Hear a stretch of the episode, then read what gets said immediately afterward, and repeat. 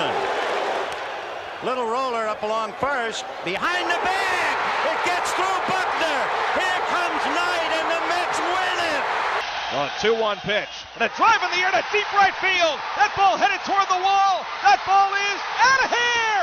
Out of here! A game-winning grand slam home run off the bat of Robin Ventura. And it's hit deep to left center. Andruw Jones on the run. This one has a chance. Home run! Mike Piazza and the Mets lead three to two. High fly ball to left. Back at the wall, and the captain's going deep to the wall. Turner drives one to center, chasing Nimmo back to the warning track right at the fence. He made the catch! Oh, wow! The catch of the year from Brandon Nimmo! He took a home run away from Justin Turner! Wow.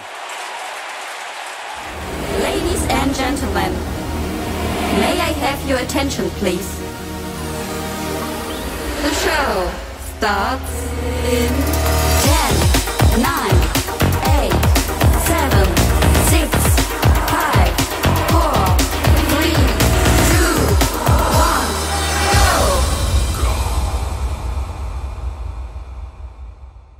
Episode 22. Welcome to the Shea Hello podcast. My name is Casey Lynn, and I'm joined by my co host, former Major League pitcher Bill Pulsipher, as we took the week off last week, and we are right back at it for what is unbelievably episode number 22. Uh, first and foremost, we are brought to you by roots-recordings.com and our producer Stephen White behind the scenes doing a great job as always. Uh, he has a podcast out. Check it out. Uh, Cold Popcast. Current events. Great, great podcast. Uh, without further ado, Bill, how have you been? I'm hanging in there. Same old, same old, you know, kind of getting through the winter here a little bit. Yeah, it's uh I hear f- winter finally hit in the Northeast. Where you got some snow and what, 20 degrees? Yeah, we got uh, some snow last week, and it was uh, extremely cold. You know, it's, it was down into the uh, the low 20s, but with the uh, the real feel, it was uh, down Yeah. in the low teens, and it was it has been cold. Not not enjoying that. yeah, well, uh welcome to the Northeast in the winter, you know? Yeah, man. It's been uh, it's been actually mellowed the last few years, so uh, this is kind of yeah, kind of kind of Um, cold snap. Well, the good news is baseball's just around the corner. As Yeah. we record this, we're approximately, what would you say, three weeks or so from uh, pitchers and catchers spring training beginning. Yeah, maybe just a little Um, over three weeks. And we have Great. a lot to talk about since we missed last week, so we'll dive uh, right into it. First, uh, because we didn't record last week, uh, I'd be remiss if we didn't uh, pay our respect to the great legend and great man that he was, the passing of former Met uh, Buddy Harrelson. I know that you knew him on a personal level. I knew him on a personal level. Uh, just your thoughts on, you know, just a great guy. Yeah, Bud was a tremendous guy. Um, and li- I had done a little post, and I, I didn't even realize this until I'd seen it that uh, the only only met in uniform in both wins, uh, Yeah. uh, World Series wins. So that's pretty darn cool. But uh, Yeah. great guy, hilarious, great sense of humor. Uh, one of the guys, you know, um, I, I got a chance to play for him. Um, he wasn't actually the manager at the time, but he was kind of manager emeritus uh, with the Long Island Ducks. Yep. And um, he just did a tremendous job there with putting together, uh, you know, some pretty damn big names in the Atlantic League. I was just going through right before we got on air and, and look at some of the guys that he was able to bring in there, and uh, you know, former MVPs like Juan Gonzalez, you know, Henry Rodriguez, Carlos Yeah. Baerga played there, Jose Lima played there, I obviously played there. Um, he did a great job of giving um, guys opportunities, you know, to, to keep the uniform on and give them an opportunity to get back to the big leagues. Uh, we were able to win a championship the first year that I was there, their first championship with the with the Long Island Ducks. And uh, Buddy is a legend. Buddy is a Mets hero. He's a Long Island hero, and uh, he will be he will be dearly missed by the the baseball community and especially the Mets and the Long Island Ducks community. Yeah, uh, I could not say it any better. Uh, you mentioned the Long Island Ducks. That's how I knew him, or uh, when I was their broadcaster and uh, director of uh, broadcasting and media relations. I had Buddy was the man. Everybody wanted au- autograph Buddy. Everybody wanted to meet Buddy. you know, so Buddy, we were buddies, you know, um, and uh, I actually looked at my uh, phone the other day, and I still had his cell phone number in my phone. It was it hit me a little harder when I saw that going through my contacts, but I have nothing but great things to say about Buddy. We went on so many uh, Christmas hospital trips where we visited the uh, hospitals in Suffolk County and brought gifts from the ducks to the children who were sick to bring a smile to their face. All the parades, all the hospital visits during Christmas time and also Valentine's Day. He signed everything. He he was kind, uh, humble, uh, just a great man. And uh, you're right. He won a World Series in '69 with the Mets, and he was the third base coach running around in the uh, the big classic moment we all remember. You know, the ball getting through Buckner's legs. You see Buddy, you know, running with. Uh, Jason Ray Knight down. Yep. Yep. He's uh, part of the only the two championships right there. So that's that's history. Absolutely. Um, and uh, I posted on X, Twitter, uh, going back to just how kind he was. When I was there, he gave me uh, his 69 Mets World Championship ring to wear out to lunch one day. And I did. Uh, he trusted me, obviously, and it was freaking awesome. yeah. And, uh, yeah. you know, just to wear a ring of a world championship. So, um, but he was a great man. Nothing but respect to him, and uh, we will miss him for sure. May he rest in peace. Yes, sir. May he rest in peace. Uh, speaking of former Mets and the Mets, there's a lot to do still. Unbelievable that we're three weeks still, uh, only, I should say, away from spring training, and the Mets roster is still not complete. Uh, we touched upon it in our last episode of uh, Manaea and Bader, the last two uh, free agents that they signed, but they still need a quote unquote DH or somebody, another bat, if you will, and they need at least one and probably two relievers. Uh, and Bill, there's still 163 free agents out there right now. And like I've said already twice, spring training's about three weeks away. What do you attest, or do you even remember an offseason where so many free agents are available and little time left until we start? I definitely don't remember this many. Uh, I do remember over the last few years some guys, some of the bigger names holding out and, and waiting, uh, you know, and signing right after spring training had started. Um, obviously, this is an incredible number of, of free agents still out there. We briefly talk, talked through text yesterday about what I what I kind of feel was going on. I think that the uh, the the Dodgers have kind of broke the uh, the system a little bit with the amount of money that they threw at um, a few players, and I think that between the players and the agents, their asking prices are extremely high. Yeah. And due to the fact of the money that was thrown out there to the to the two big free agents, you know how I feel about one of them who has not played in the big leagues yet. He got entirely too much money in my eyes. Yamamoto, right? Yeah, it's way too much money for a guy that hasn't pitched yet. You got to prove me something. But um, I think that the owners have decided. I bet you these guys come screaming and, and come ready to sign come spring training time when they know that they need somewhere to play. And uh, I guess it's kind of a little bit of a standoff right now between the players and the and the owners as and the general managers as to who's going to jump first. You know, I think that they're, you know, the big guys are waiting for money, and then kind of the way the pecking order has always went, they kind of try to fall in order after that. Well, there's still some big guys out there, so the Yeah. other guys don't want to shoot themselves in the foot and leave money on the table. Uh, it, remarkably, Snell is still available. Reigning Cy Young, Montgomery, we talked about it all offseason. And then you have 161 other free agents. And I thought when Yamamoto signed, that would be the, you know, dominoes would fall. No. The money, man, the money Uh, screwed it all up. Right. Hader signed with the, uh, Josh Hader Yes. signed with the Astros just to bolster their bullpen, which is incredible. With uh, already a closer, Ryan Pressly, and they have Bobby, not Bobby Abreu. Um, Abreu is now going to be their seventh inning guy. Yeah. Wow. Uh, unbelievable bull- bullpen. I thought after even Hader signed, the biggest reliever, pec- you know, market would heat up. Nothing. So I do agree with you that owners right now kind of have everybody by the balls, the players, because every, every the, the Dodgers kind of changed the whole baseball and up with you know, deferred signing everybody, deferred money, I mean, uh, all the big players going there. Uh, James Paxton, free agent, went to the Dodgers just for depth, you know, because Ohtani's not pitching. He went. He just signed there for ten million. Um, I didn't see that yet. Okay. Yeah, that was uh, early in the week, and I got. I think he got like ten and a half million, one year deal. One year. Yeah, but you know they can't rely on. Uh, well, I hope they can rely on Yamamoto for the money they're giving him, but Well, you hope You know, so. But I, they better. But depth, you know, they got Paxton, and like you had mentioned, uh, we were texting the other night. I brought up Teoscar, Teoscar Hernandez, who uh, about a month ago signed with the Dodgers. He gave up multi years and more guaranteed money to sign a one year deal, and it was all basically deferred. But he went to the Dodgers for a one year deal so he could play on a super team. Yeah. And that's unheard of, you know. Uh, it's kind of like the uh, the NBA kind of starting to uh, happen in uh, in MLB a little bit. You know. Right. I'm thinking LeBron James to the Heat or, you know, Durant to the Golden State Warriors where they all buddy up. Yeah. Um, you know, you put it uh, perfect, and I agree. Uh, what the Dodgers have done, uh, it's not good for the sport.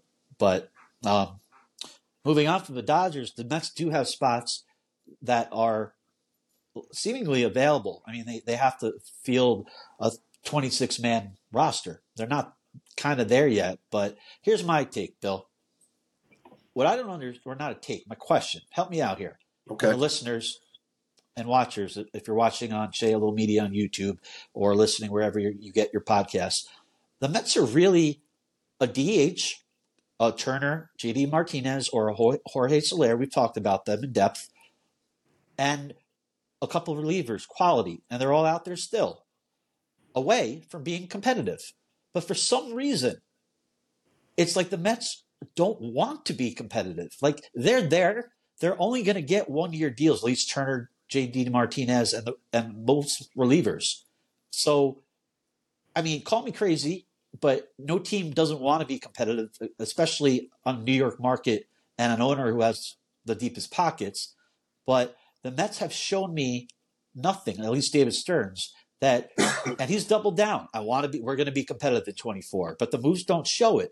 Sign two relievers, a DH, one of them, and you're at least in the race. It's not hard to make the playoffs like we've discussed. I don't understand what they're maybe it's to your point, they're waiting it out to get better deals. You tell me. I, I really I don't understand it. Um, I think that that's that's definitely it. I, I think that the owners have now decided we're not just going to splash all this cash because the Dodgers have, and the players are feeling like there's money out there to be had. Um, it's a waiting game. I would like to. I'd, I'd like any of those three guys now at this point as a DH. You know, give, just give me somebody as a DH. And uh, with the relief guys, you know, we've we've talked numerous times about uh, Robertson. I know you said you like Wandy Peralta too, a guy that's pitched in New York, a guy that's had multiple successful Yeah. seasons as a Yankee. Um, it would be nice to to solidify those, but then you got to think about these these like and you've even said it. Some of the older guys, they feel like you know what, I'm a veteran. I don't need to be in spring training. I don't want to be in spring training, so they're not Good point. they're not worried about whether I'm going to be ready or not. I have the facilities and the and the money to do the things that I need to do to prepare. And if I get in, you know, 50 at bats or 40 at bats or whatever, if I get a few innings, then I'll be ready to go. So I think that that's that's what's going on, and unfortunately, it's just holding everything up down the lines. But I'll take Yeah. any of those three guys. I do prefer Soler simply on a little bit younger. Um, you got to worry about the other guys. Their possibility. I, hey, I want to go win. You know. Yep. So if they don't feel like the Mets are a competitive fit, maybe Robertson's in that same boat where he knows he's towards the end of the line. Maybe he wants to try to, you know, make his biggest run. And if he doesn't feel it's the Mets, maybe that's what's holding it up a little bit, as well as him uh, with uh, re-signing and coming back. You know, here here's my I, I, as you could tell, I'm frustrated and I'm a little confused because the, the expectations aren't there like they have been the last couple of years. You know, they were favorites to win it all, spending all the money. This year, it's known just by their roster 90% complete that they're not going to have those expectations. But six teams make it in the National League. If you, and I'm repeating myself, sign like a David Robertson and a Wandy Peralta and get a Soler who does fit if he wants three years. He does fit the plans of the next two, three years. I think so. I, and they're all still available. so it can't be that they're holding out and all the contracts and money are coming to them, to their agents, you know? So it's again to your point, it's like the owners have them by the balls. right now. You know? you know, right, Right. now, and then I think it may switch back a little bit again when it comes Right. down to if oh shoot, I haven't even filled out my roster yet. I got to fill out my roster. You know, so I think it's they're like playing a little bit of a pissing contest as to you know who's going to Yeah. be the last man standing when it comes to okay, we got to get something done now. Yeah, it's just crazy that many free agents are still available. Uh, but here's the other thing, and it's a perfect segue for it. The Mets, and I've mentioned it, are not far from at least competing. Like they, they have their offensive core back, you know, and you hope for healthy years from Marte, who's in the Dominican League, and McNeil with the bounce back year, and Nimmo and Lindor and Pete doing what they do. You know, they have their offense, you know, but you can't rely on a Mark Vientos giving him 500 at bats. You don't know what you're going to get. Or I, Brett Baty is your third baseman, but that's another reason to get a Turner who can play third and have depth there. Right now, Joey Wendle is your backup third baseman. You know, platoon guy. Comparable to a Guillorme, I would say, right? Absolutely, one hundred percent. Um, but Stir, I'll say that they're incomplete right now. I'm not going to give a grade. Obviously, I can't. We can't because they don't have a complete team. But Stearns has shown me ha, so far that he's working like a small market team, like it's Milwaukee. And whether Steve said, "I'm giving you the keys to the team, you do what you want," and this is what Stearns is doing, I can't see that because own, Steve owns the team. How a rhetorical question. If you're Steve Cohen in New York, you- say you want to win a World Series three to five years, and this is year four, how are you not even trying to be competitive? You know, we've already accepted because we have no choice. It's called radical acceptance that they're not going to have the expectations. But I don't understand how at least you just don't field a competitive team. The players are still out there. We've mentioned them. So it just confuses me. It's mind boggling. Yeah, I think again it's going to go back to the amount of money that was spent on a few players has raised the market so high, and with the amount of money that the Mets are having coming off the books after this year, maybe their outlook as to what this year was going to be has, has kind of altered a little bit, being Yeah. that some of these players now feel like they can garner a bigger, you know, a bigger payday that that may have been expected prior to the eight hundred million dollar contract and and forty million dollar contract. Maybe maybe that's kind of altered their their path, knowing that they know that they're going to have money coming off the book uh, for twenty five.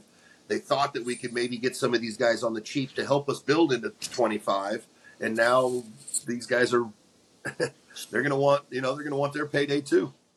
I know. Uh, and and to, I could play devil's advocate for that. The guys that they really just need to complete their team with the relievers we talked about and the DHs, they're one year deals. You know, they're only going to. these guys, I I want two years. You know, I want two years. I'm at the end of my Yeah. career. Give me two years. MLB But- money is guaranteed. It's not Yeah. like the NFL where you can sign me to a two year deal, and after one year, you're like, you know what, man, take a hike. They that so I don't see that as not. You know, I don't want a one year deal. I want a two year deal. I'm 38. I don't care. I want a two year deal. You just told Sure. me that you're going to sign Shohei Ohtani until he's 40, and you're going to sign Right. this guy till he's 40. Well, I can pitch till I'm 40, or I can swing the bat till I'm 40. It's just all of it doesn't make sense to me. Like Turner and JD Martinez were on one year deals last year. Yeah. You know, and then they had good years, especially JD Martinez. there And, you go. Good year. I know. got two. I got two more years left in me. and they're older, and, Martinez does have back problems and issues, but he put Yeah. up great numbers. Um, we'll see what happens. Incomplete, you know. Very. But it, it just the next question is, and I, I think I alluded to it, and right now, who is protecting Pete Alonso in his walk year? Uh, Like, if your DH is Mark Vientos, you're putting a lot of faith in a guy who has minimal, very small sample size in the major leagues. Like he's he's not the guy. Is it DJ Stewart who may be platooning the DH lefty righty with Vientos? Like you have a guy in a walk year fan favorite. Like if your five hitter is Vientos or Stewart, they're not going to pitch to Pete. So yeah, I think uh, I took a is it? moment. Go ahead. Sorry. No, I'm, I'm I'm literally asking you, you know, because I you can tell I'm moment. I took, frustrated. a, yeah, I took a moment to think about this, and I think that at the way that it stands, if I was looking at it, and I really hate that they did this for a few years, and now I think the Yankees are still doing it, and I think they've got away from it a little bit. But I think at that point in time, maybe we're hitting Pete second Yeah. and Lindor third, and then uh, you know maybe DJ Stewart's or Marte is hitting fourth. You know, I think that it might be a little more of a less conventional, more unconventional a way of looking at the lineup, which I know that they they teams have been doing over the last few years, where you know you're putting your your big power guy. Uh, where you know your power guy used to be three and four, where you're moving him up in the lineup, and they hopefully get him that one more at bat. That's the only thing I can think of, unless they can sign a Soler or sign. Right. I mean, I wouldn't think that you know Martinez is more of a home run threat than Turner, but Yeah. uh, I think that that's what I would be thinking. Maybe I'm hitting Lindor after him, and I'm hitting Pete second. Yeah, well, it's funny. I thought along those lines as well because Pete has bat batted second before. Yeah, You have to have somebody protecting him, or they they just won't pitch to him because he's the only power threat. I know Lindor had a 30-30 season, but you know he's not that power hitter you're afraid of. well, that's what I would hope. I would hope maybe, and we've talked about this uh, over the over the fall into the winter. Is maybe that would help uh, Francisco focus a little more on batting average. You know, getting the Yeah. getting the job done a little bit, other than hitting the ball over the fence. Maybe that could be a change of his approach a little bit because I'm more than I more than believe he's capable of doing that. I think that he's fallen into the hit the ball over the fence syndrome that a lot of the major league teams have kind of went. But you know, I think that if you're going to know that Pete's going to get pitches thrown to him, that you might be able to be a little more hitterish as opposed to feeling like you've got to save the day. Yeah, two is not out of the question. He's batted there, you know, and he had probably a. I got to go back, but a Lindor bat third and protect him. But let's say hypothetically that he is batting fourth, which he is has done ninety percent of his career. McNeil batting fifth, Mar, you know Alvarez, Marte, you know, Marte, who- I would think maybe Marte, maybe, but and then you know, I would think that it would possibly go with the Nimmo. Um, Nimmo's your leadoff hitter. yeah, Nimmo, McNeil, Right. Lindor, uh, Alonso, and then maybe Marte. You know, but we got we need to see that Marte's healthy again. I don't believe he was healthy at all last year. We've said that. I think Yep. that obviously he's got a year under his belt from having his hernia surgeries. I expect him to to be a better player this year. But then where start to age starts to factor in as well. You know maybe he aged a little bit over these years too. So you hope for the best. But I think that's another possibility. Uh, Stewart obviously finished the year tremendously hot, but he's still Oh, yeah. going to have to continue that and roll that into to the following to the to this season coming up. But he would be another guy that if he could stay hot, man, I don't. I like his power swing behind him, behind Pete. If uh, if he shows the, the, the capabilities and shows the, the the the you know the success that he had towards the end of the year last year. yeah, lightning, lightning in a bottle with DJ Stewart, which gave him that guarantee contract for this year. Good for him. I'm rooting for him, man, because I love that Yeah. swing. I love the way he plays. I'm rooting for that guy, and I think he could be a, a nice uh, a nice addition season long, get, getting him out there and getting at bats and building confidence. Yeah, he's got raw power. Uh, we we saw it. Um, I think Stearns. This is my guess. He's play. He's been on record. He's going to play the young. He wants to have the young guys play, and you know he's making the decisions, not the new manager right now, Carlos Mendoza. Um, but at a certain point, if that doesn't work out, everything we've just talked about is if. So it's like if everything works out, great. But that's a lot of ifs. If Marte's healthy, if Stewart can harness that lightning in a bottle for a full year, you know, it's a lot to ask for. Um, and you know, frankly, I'm not asking for a lot here. I'm asking for a team to be around 86 wins like the Diamondbacks and have a little chance of contention where they're not sellers at the deadline. Yeah. Is that is that too much to ask for? No, it's not. But I think that the way that things turned out last, it's making it more difficult on us as fans and you as a fan, uh, because the way that things went last year, it was so so much of a letdown, quote unquote, or whatever. Call it a letdown, whatever you want it to say. And, Yeah. and then we just didn't make a uh, haven't made a big splash this offseason. So it makes it even that much more frustrating for the fan base and for the fans that man, I just don't see it yet. I don't see it yet. So that's kind of how you know that's how the fans feel. Um, the, the the trust has been put in Stearns. Uh, we have a young a young core of talented players that are unproven. And uh, listen, at every point in time, a young player is an unproven player until he can get out there and do it. So Right. we're hopeful for the best. We're being optimistic, but obviously the questions and the frustration can be there because you just don't see the marquee lineup that you're that you hope you were hoping for or expecting to see. Yeah, and, and again, if all goes well, they have you know a lot to offer with Alvarez and, and Vientos. Yeah, You know, I, I've been on record that Vientos, and again, small sample size, he's an AAA player, and it looks like they're not going to get a DH, and I could be wrong, and I hopefully am, but right now it's Vientos and Stewart, and it's like here you go, Vientos, here's your one chance with the Mets. The keys to the DH. You're going to get your 500 plate appearances, you know. Um, but it's a lot to ask for, and yeah, you're right. Uh, it's it's frustrating after what we've had in the last couple of years. yeah. The And- excitement and the, the the roster, Yeah. the players, the name. It's almost Yeah. like everything has to go right just to be a competitive team, and it's honestly, again, I'm not going to go back, but I am. Sign Robertson, Peralta, get a DH, and let's rock and roll. But it's like I, the Mets. I love it. I love it. We've Right. been on board with Roberts Robertson since they traded him. You know, We're getting Yeah. him back. You know, a gamer. Again, you got to worry about age, but that's with everybody. You know, that's a roll of the dice. But a proven commodity, uh, proven eighth inning guy.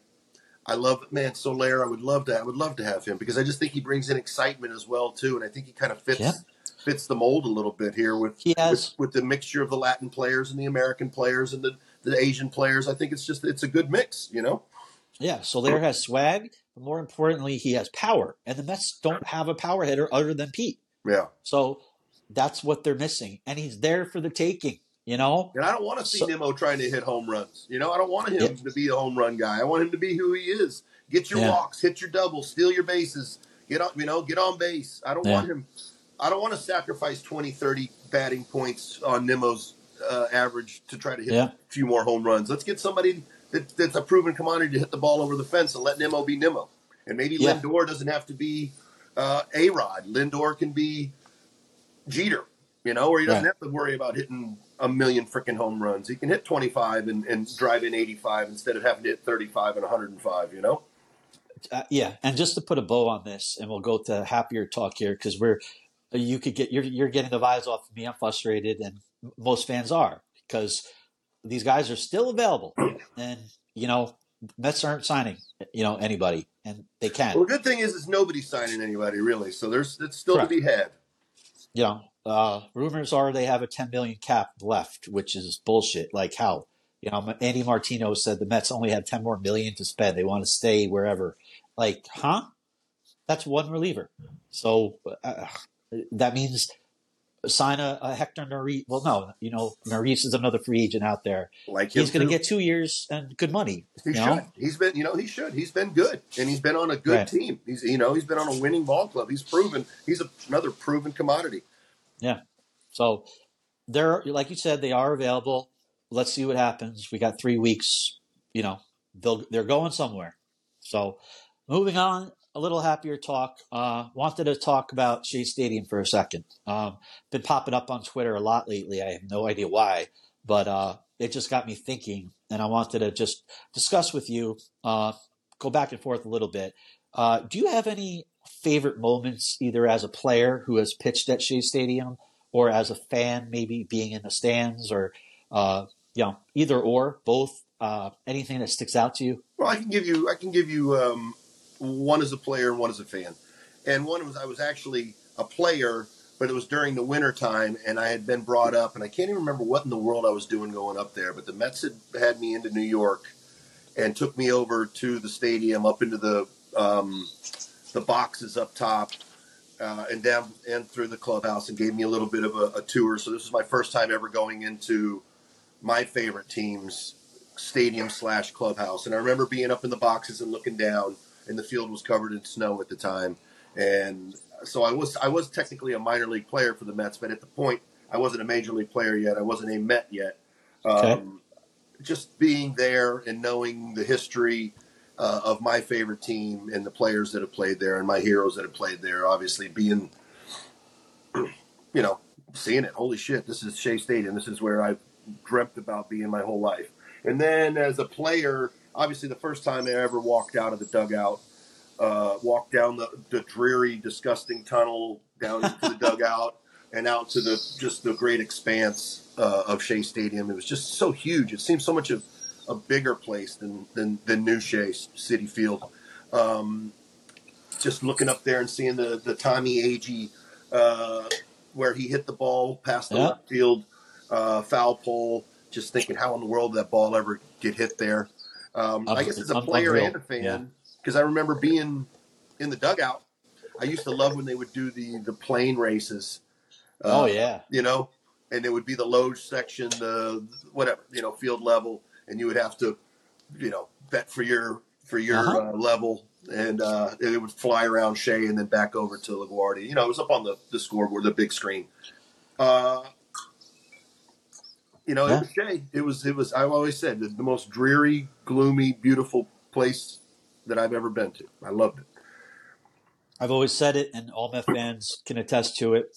You know, we've mentioned it. It was a dump, but it was our dump. You know, uh, I can't talk about being a player, obviously, uh, for the Mets, but I could talk about just being a fan and you know walking up the steep ramps uh, to get to your seats as a fan, where it's like, where am I going? It's like you're on a roller coaster, but and going up, and it doesn't make sense. You know, um, it, it just it it worked. It was a dump. It you know water leaking sometimes. The bathrooms were what they were, but when you got to the end of that ramp and you saw the field, you know it was like a day game, and you get like 85 degrees and sun, and you smell the hot dogs and the smell of the grass, and you got there for batting practice and the crack of the bat, it was like heaven, you know. Um, and for whatever reason, with the jets flying over, it being you know, and obviously it's changed with the trajectory of Citi Field, and it, we don't have the planes flying over as much anymore. Right. Uh, very bare, but that was you know those little nuances at Shea Stadium made Shea Stadium great. Absolutely. And you know, I'm not knocking Citi Field. We we talked about the Jackie Robinson Rotunda. You know, try to maybe incorporate some Mets baseball more so. But Citi Field's great. But I always look at Shea Moore as, as a ballpark and Citi Field as a hybrid uh, bird of a ballpark and a tourist attraction, if you will. You know, where there's, there's a lot to do, and that's like the new thing for stadiums. So I get it. Yeah. But uh, Shea was great, you know, and as a fan, obviously a lot of memories there. So Absolutely. Always good to reminisce And I about. tell you what, being on the field when those planes would go over, it was very loud. I'm sure it was loud in the stands as well, but it was very loud out on the field when they would fly by. You know, yeah, no, that's interesting. You always would see batters step out of the box when a plane would be over, say. Pitchers, I guess the equivalent, step off. Yeah. You know, you couldn't do that in 2023, in 2024. No. It's disengagement, you know, but Right. back- I wonder if they would I- they would make a, uh, a, a specific change for that for the air, the airplane rule. You're allowed Yeah. to, you're allowed a second timeout if the airplane flies by. Yeah, why not? I mean, they have all these crazy rules, you know, added, added along. So Well, they've changed them again, right? They've sped things up again. Even is that that's been Yeah, uh, that's It- been confirmed, eight, right? eight, 18 seconds now you have as a pitcher when a guy's on base instead of what was 20 last year. So two second difference. How really is that going to change the game? Like what? What I do don't really need that? I guess people So- are going to have to get to the ballpark just a little bit earlier to get their money's worth. You know, make sure you get there for BP that's not being taken. It, it's it's crazy. You know, it it just is. But it's always good to reminisce about big old. You Oh know, yeah, big Shea, man. I used to love. I mean, just driving up and you see the big, big sucker. You know, big blue Yeah. right there. It's it was hey, beautiful. And I forgot what you were referring to about the, the you know the, on the jump on the what do they call it Diamond Vision I think it's uh, you know with the the race of the planes yeah, field box was orange obviously blue was Right. loge Yep. green was mezzanine and red was upper deck there you go. For- forgot about that and uh, you know things like that just made made the little. I look forward subtle to it every night. I look forward to that every night, and I also look forward to. And I don't remember what the movie is, but the guy, it's an old man who runs out through the window, and he goes, "I want everybody out of your seats." And all Oh, with yeah. me, I want you to sing, Jack- yell, and it was "Let's go, Mets." That was, you know, Jack- that was Jack Nick Jack Nicholson was the actor. Was it? And- yeah and uh, oh no that I know the uh, other man sorry But it's Uh, Soy- older. is it Soylent Green? Was that the movie that it's from? I believe it is. yeah yeah I, Somebody was will be able to tell us on X. Somebody Yeah. knows for sure better would- than us. and they changed it to "Let's Go Mets" and you know, edit, edit it out, and it got the stadium rocking. Yep. All that was their go-to. So Loved yeah, it. And then obviously, uh, and I think they still do it. What is it after the seventh inning stretch? They play lazy, lazy, yeah, Lazy Mary, Mary. right? Yep. that was and, uh, something to look forward to at Shea Stadium. I'm thinking when John Franco would come in to close Jack Nicholson, it would be here's Johnny. That's yeah, yeah. What There we go. that's what. But uh, yeah, what you're referring to is spot on. Um, Yep. I think know. it's Soylent Green. I believe somebody will somebody will let us know. One of the one of the one of our Yeah. loyal I- listeners and loyal fans knows. in in this little head of big head of mine, uh, I remember it like it was yesterday, but I, I can't tell you the movie off the top of my head. But I know exactly how you know it what goes. I'm talking about. We all do. Yeah. Yep. Uh, good old Shea. So we're going to move on to the mailbag now. All right. Um, people listening, listeners are watching for the first time every week. We ask on Twitter or X uh, if you'd like a question for Bill or myself to answer. We will uh, answer it uh, by me tweeting out on Shea underscore hello. Uh, uh, questions for Bill. Eh, Just write it right there in the comment section, and we'll read them and answer your questions uh, live on the pod, which we're going to do right now. Um, so uh, let's just get right into it. We had last week off, uh, so we're going to incorporate questions from this week and also last week. So here we go. You ready? I'm ready. Let's do it. We'll start with your boy, NYMGI. He goes, he never- has a question for me. It's always you. He goes, for Bill, he loves you. Uh, for Bill, just wondering. I think he loves you, could too, sh- though. He's a, he's a loyal listener. He really is. Um, there's always the questions for you. I, and I get it. I'm, I'm just, just teasing everybody here. I know. Uh, for Bill, and we did touch upon this, uh, just wondering if you could share some Buddy Harrelson stories. So uh, Well, we I'll, talked I- about you know it. I'll, but- give, I'll give one because we did speak to him earlier, and I thought about this a little bit, and I thought it was really a cool thing that he did for us, the team, the year that we won in 04 when we won a championship. And um, the whole year, like we got off to a tremendous start. And you know, in the Atlantic League, you know this, you're aware of this, other fans and, and listeners might not know this. It's a two half system where you play a first half and you play a second half, and you have Uh-huh. a first half winner and you have a second half winner. All right, so in the first half, we ran away with the thing. And then a bunch of guys got signed out of there. Uh, me, Billy Simas, uh, Lance Davis, a few other guys, they got signed. And we went on to go when we went to AAA with some organizations. And during the season, loosey goosey was the, the saying. That was Buddy's that was Buddy's saying. Loosey goosey, Yeah. loosey goosey, Yep. loosey goosey. know it well. He kept it all those years. And I, I'm sure that, that came from you know the Mets days and, and probably his playing days. But um, we all decided after the se- the minor league season ended, the Atlantic League season was still going on. We'd all decided, you know what we're going to do? We're going to ask for our releases, which might not have been the smartest thing at the time, but it didn't matter because then you just look like, okay, another guy got released. Why did they release him? Anyway, we all decided we're going to come back and we're going to get the band back together. And he made he had shirts made, undershirts, and not just t-shirts, but the you know the the, The good stuff. the good stuff. And he had shirts made up, loosey goosey, and on the back, we're getting the band back together. 'Cause Wow. That's what we all and that, I thought that was always really cool that he did that because you know, look, Yeah. independent baseball, Atlantic League, you're not making a lot of money. Um, you don't get treated the best, even though the Ducks do it better than most. Uh, I thought that was a cool thing that he did for the whole team and got everybody that, and uh, it was just kind of him, loosey goosey, you know. And Yeah. uh, I'll never forget that. I know I got the shirt somewhere stashed away in my memorabilia, but that was a. I always thought that was something that was pretty cool that uh, that Buddy and just we loved the loosey goosey, and then you know him to get the shirts made up for us when we all came back with the band back together. I thought was pretty cool. That's a great story. I, and when Buddy passed away, I, uh, you know, I'm still in touch with a lot of former Duck players back when I was there. They all, they, all of them still did the hashtag loose, loosey goosey. Loosey So, goosey. you know, it, it made its way from 04 all the way to, you know, eight years later. You you you're fully aware of what I'm talking about. Yep. I am. Yep. So good story, good question, and again, Buddy Harrelson, rest in peace. Uh, let's move on to another uh, one of our avid listeners, Jeff Cohen, who also has a great podcast, uh, Baseball and Barbecue. Uh, I recommend tuning in, subscribing to his podcast. It's great. Uh, he's actually got a question for both of us. So uh, we'll go. Let's start with you. Why not? Sounds good. Um, Bill, did you like hitting? And he did some research, by the way. You had two doubles and four RBIs in your first season.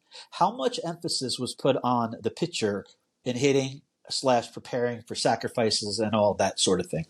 I, I yeah, um, I I did enjoy hitting. Um, I was I played you know I was a two way player. That's what they call them nowadays. Back in the day, you were just a player that that pitched. But Right. um, I did play. I played. I obviously left-handed. Played a lot of first base growing up, and then moved to center field in high school because Brian Buchanan, who actually ended up playing in the big leagues with the Yankees and the Padres, uh, he moved to first base.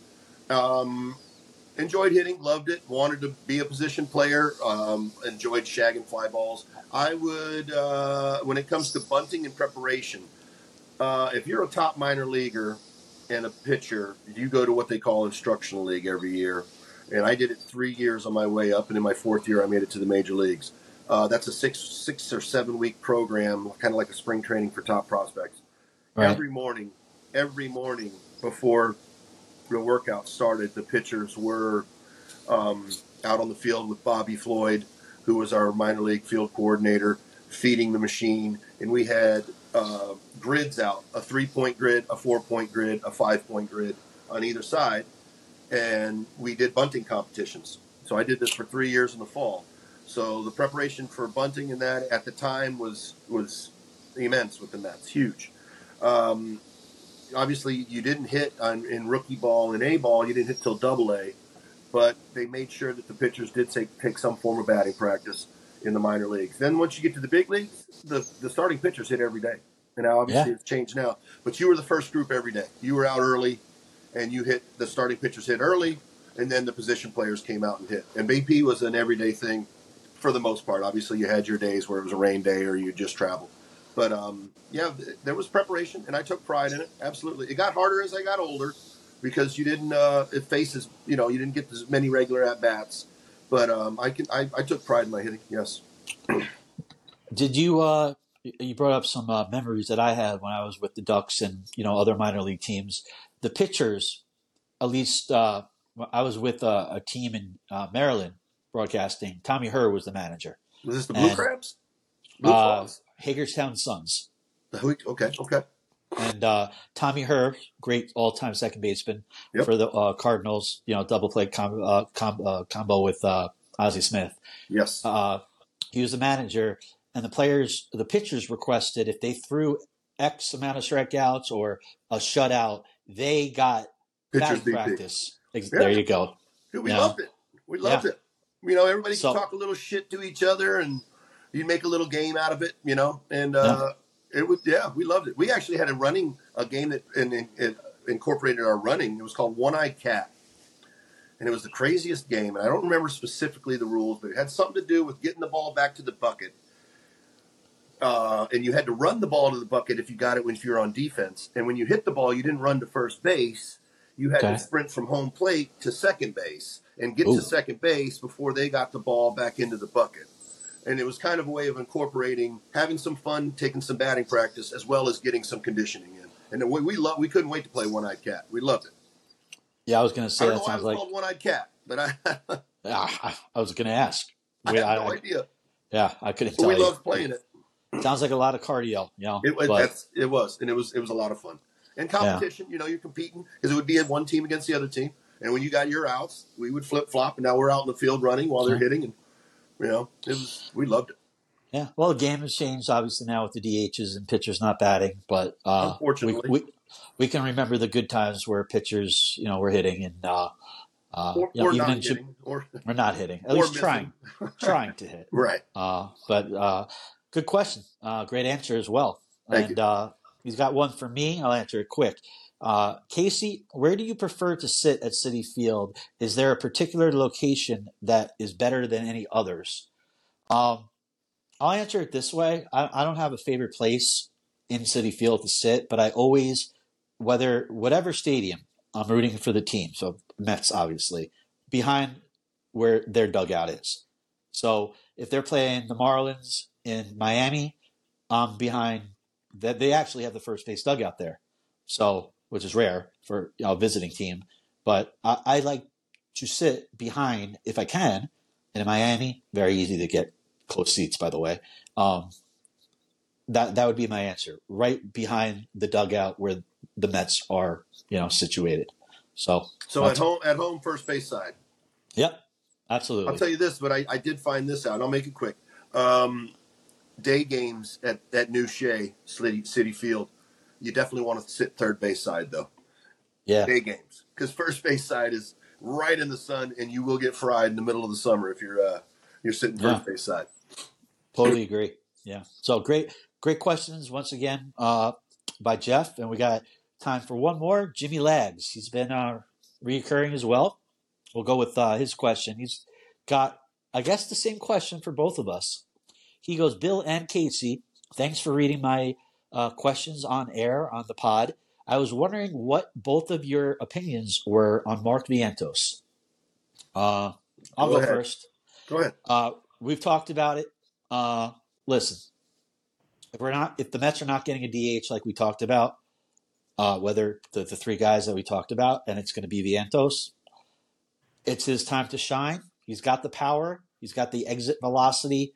Uh, he's young. He's motivated. I've seen his workouts that he puts on Instagram. You know, he looks like he's in shape. Uh, I'm rooting for the kid. I have no choice. He's, he seems like a good guy. Uh, do I want another DH who's proven? Of course. But if it is Vientos, I have no choice but to root for him. I do see the power and the how the ball comes off his bat. You know, he hits the ball harder than most. So usually that translates to good things. So I again, incomplete. I haven't seen enough of Vientos, but I've seen that there's a lot of good things if you're like a hitting coach that you could work on to harness what he can bring. So it's not the worst thing to have in a guy in Vientos if you want to play the young guys. Uh, yes, I'd rather JD Martinez, but if it's Vientos, so be it. He has the tools to hit you 30 home runs and get on base. If it is that, let's see it. How about you? Um, as a former young swag player myself, Uh huh. I would say this about him: cut the cut the swag shit out a little bit, and let's just get hard nosed baseball and, and focus on baseball and not caring about gold chains or tight pants or any of that nonsense that really doesn't matter. Earn your swag a little bit more. I would have told a 21 year old, 22 year old Bill Pulsipher the exact same thing. Um, uh, you got to you got to you got to do it. You know, either you do it or you don't. We've talked about that, and um, he has not done it up to this point. Obviously, rooting for him, want him to do well, but I would say a little less about the flair and a little bit more about the working hard and, and, and let's let's get it done. Couldn't agree more. Um, the, the last thing I'll say, and then we're going to move on to quick pitches. He hasn't had the opportunity to play every day, and we've talked about this. When you know you're in the lineup every day, pressure's a little bit off. That you you could go 0 for 4 and not have to wait three Yeah, days. yeah, you know, absolutely. That's huge, and that, that's a huge thing. So, um, you know, that could help. But uh, great questions once again. So thanks for everybody who chimed in. Again, if you're watching on Shea Hello Media on our YouTube channel, hit that subscribe button. You're listening wherever you get your podcasts, follow us. Leave a comment. What do you think about Vientos? What are our listeners' uh, opinions on uh, Mark Vientos? I'd love to hear what they have to say. Um, so thanks again for all the questions. Time for quick pitches. It's been uh, two weeks, Bill. Yeah. So uh, again, for the uh, the new people maybe who have not listened, quick pitches, simple. Three questions for Bill Pulsipher. I ask him. Doesn't have to be baseball related. He doesn't know what's coming. And without further ado, I'm ready. Are you? I am 100% almost prepared because I don't know what's coming. That's a great. That's actually a great answer. Um, I don't know if I asked this, so if I did, I got another uh, a backup. Okay. Number one is a hot dog a sandwich in your opinion? No, it is a hot dog. It is not a sandwich. Okay. Um, It's, it's a it's its own subspecies. In my okay. eyes. So even bread and with the substance, the tubular substance in the bread, doesn't make it a sandwich. In my eyes. I'm not gonna Yeah. if somebody else wants to say it's a sandwich, I'm not gonna argue with them or begrudge them that they say it's a sandwich. In my own personal eyes, it is a hot dog. Okay. and a sausage and peppers is a sausage and peppers. I would say a hoagie over a, and I hate to say that, but it is, or a sub. You know, Yeah. it's not a sandwich, but I guess a sub sandwich. It's a, hot it's a dog is sandwich. I'm going to say no because of the the, Don't the, the hot dog itself. Okay. It's not a sandwich. But if you want to call it a sandwich, I'm not going to be angry with you. I'm going to think it's a little weird, but I'm going to call it it's a hot dog. I get it. You're you're not so against it's not a sandwich, but you're staying firm on it's, a, hot, a hot dog. Yes. Fair enough. Yeah. Okay. Number two. I guess I haven't asked that question. No, So, you haven't. Good. Uh, number two. In your opinion, so we're, we're talking about things that maybe could go on hot dogs and food related, what Okay. is your favorite type of cheese? There's a lot out there.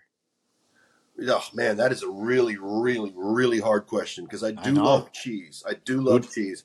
Who doesn't? Um, I don't want to sound really simple and just say like a really sharp cheddar, because because that is one of my favorites. Munster's right up there too. Hey, it's your answer. You know, you could be whatever it is. I'm gonna go with uh, I'm gonna go with Munster. Okay. But I know there's another cheese that I eat with crackers sometimes at a buddy's house, and I can't think of what it is. And it's not Gruyere. But a nice pork cheese is good too. Man, there's so many. It's, it's tough. But I'm going to just say Munster. Munster is good. I like a nice grilled cheese sandwich with Munster and ham in it, man. That's a, that's a that's a sandwich, and that's a heck of a sandwich. That's a hell of a sandwich. Yeah. A nice grilled cheese. Yeah, that's a sandwich for sure. But I Uh, listen. I like a grilled cheese with American as well. But a grilled cheese with Munster and a nice little bit of ham in there, not too much, because you don't want you want the ham to not be. You want your ham warm. You know, you don't want that big lump in there. and You don't get it all the way warm before you melt your cheese or or, or toast your bread. But uh, Okay. I like Munster. that. Okay. Munster, I like that. Munster. Sharp cheddar's not bad though. Yeah. Uh, It always turns quick pitches somehow into food. I mean, I'm asking food questions, but uh, yeah, it's always a good discussion. But uh, uh, cheese, to your, what you said, t- there's so many good kinds. So so I- I, don't know how people eat a hamburger. What's that? What the heck's a hamburger? You got if Yeah. you don't put cheese on it. I'm not. That's not a. Uh, Yep. It makes it. You know, you got to have that cheese on there. So what you're saying is that you don't have hamburgers, you you have cheeseburgers. I have cheeseburger. Yeah, I eat cheese. Got it. Yes, Okay. I eat cheeseburgers. Ma- I got it. Makes sense. Um, let's go with number three. I don't Okay. know. I don't know about this one. I'm gonna. We're gonna test the waters. All right.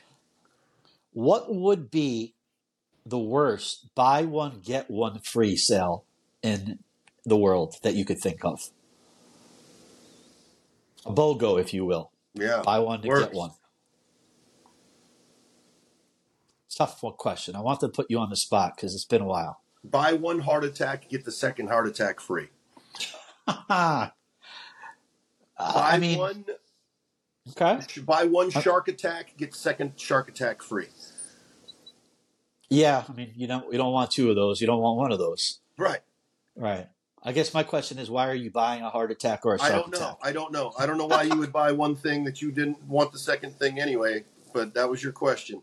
Uh, Buy one tough- fall off of the Empire State Building, get the second fall off the Empire State Building for free. So basically, death. You're asking Basically, for death. Yeah. heart. Yeah. Okay. Yeah. But I uh, guess you don't get the second one anyway. At that you're point, not you're, you're you're not getting the second one with Yeah. the shark or the Empire State Building. buy one Um, leg amputation, Oh, get second leg amputation for free. so they're you're out of legs then. There's no Yeah. death, but now you have no legs. Okay, you're, you're Lieutenant Dan then. You know, exactly. That's right. where I or was going. scum. Magic leg. Uh, okay, I have another one for you. I was All right. testing the waters. We don't usually go four questions, Yep. but we're going to make an exception because we didn't do last week. okay. Uh, what is your go-to? And, and hear me out here. I know I don't really know how to ask this. What is your go-to if you don't know someone's name? Do you go, "Hey, bro," or "Chief," or "Buddy," or "Guy"? Do you have any of those? Or It's it's You know- buddy. It's buddy. Buddy? Hey, buddy. Okay. Yeah. right? And it's funny because it's kind of like a joke between some of the guys that I played with, the Ducks and Billy Simas and uh, Lance Davis. Lance played with the Reds a little bit, and Simas was a, uh, a White Sox. He was a closer for the White Sox for a while at the major league level. And it was Big Buddy and Little Buddy. And we were Yeah. all I was I was Big Buddy, but Simas was also Big Buddy. And unfortunately, Lance was always Little Buddy because Lance was a smaller guy. He was Yeah, one the little smaller than the, the, the two of us. So it's definitely, hey, what's up, buddy? Hey, buddy. Yeah. And I, something that I've wanted to be better at, and I am doing better at, is getting people's names because I will never forget a face. I will never forget a face. But I've, like in my life, Yeah. I'm very guilty of names, so I've made a con- concerted effort to try to be better at that as I as I've gotten older. But buddy, Yeah. buddy, Yeah. and some I- I- people hate that, and I don't use it as like a buddy because you know, hey, listen here, buddy. It's not like it's not like that. You know, And when I Yeah. say buddy, I really mean my buddy. right. It's not malicious, not condescending. Absolutely It's- not. I feel like everybody, especially males, have that. It's always if you don't know his name, you go one of those guy, bud, bro, man, whatever. So, buddy for you. Neal Heaton, who I give lessons across from at, at the same building for years and years and years, his was Shooter. He called everybody Shooter. Hey, what's up, Shooter? That's a new one. Hey, shooter. Okay, I like Yeah. that. Yeah, Um, So. Yeah, I, I, for me, buddy. Uh, I'm a buddy. and I'm like you too. I, I never forget a face. Never. Names are harder, uh, but uh, you know, the face. You'll. It's sometimes it's impossible to forget, but names there's it's harder. So I'm I'm, I'm like you. Yeah, I actually And- have sometimes I'll have a dream of somebody that I haven't seen in years and years and years, and the face will be exactly how my mind remembered it. It's really strange when that happens, and I'll. And do you remember their name? Yeah, uh, yeah. Oh wow. Not always, not always, Right. but it's usually you know it's usually somebody that I do know. But I'm like, holy, I can't believe I haven't seen that person Yeah. in ten years, and they were in my dream last night, and they looked exactly like I remembered them. And if you remember their name in your dream, I guess your subconscious is talking to you. You know. Yeah, letting you know. Yeah. I'll tell you what, when Okay. you start when you start dreaming in a second language, that's pretty cool too. Oh yeah. But we're that- getting that's that's, that's for another Yeah. time. hey, that's the, this is the point of quick pitches, man. You know, we Yep. we, we get into some, into some in depth, weird, uh, philosophical, crazy conversations. So it is, and it usually gets pretty good. yeah, and once again, I think we I was testing the waters for questions, and I think we we uh, we nailed it. So uh, just like that, episode twenty two is in the books. So uh, I want to thank everybody for listening. Wherever you get your podcasts, we're we're everywhere: Apple, Spotify, uh, Google, uh, Amazon, Fire TV, uh, wherever. Follow us, and of course, if you're watching, Shea Hello Media, uh, subscribe on YouTube. Want to give a special thank you to Stephen White um, and this podcast, roots-recordings.com. Uh, thank you, Stephen, our producer behind the scenes. Uh, Bill, 22 in the books. Uh, any final words and, uh, you know, anything you'd like to say to our listeners? Anything on your mind before we uh, sign off for the day? No, man. Uh, just thanks to everybody. Uh, you know, thanks to our loyal listeners. Thanks to anybody that's new that's uh, out there listening. Thanks for the questions, Casey. Uh, thanks for the questions, fans. Thanks, Steve. And uh, hopefully, we get to have some exciting signings to uh, to talk about. Yeah. But we're not far from baseball. Not far. Yeah, I have a feeling next episode, which will be 23 next week, we're going to talk about the Hall of Fame class. Yeah. We're not we're not talking on purpose this right now, um, but hopefully we have some Mets players that were enshrined, uh, and like you just said, uh, free agents that signed as well. So, we'll uh, without any more of that, I want to thank everybody once again for tuning in or watching, listening, whatever it might be. Stay safe, everybody. If you're in the Northeast or wherever it's cold, stay warm, and uh, we'll catch you next time on the Shea Hello podcast.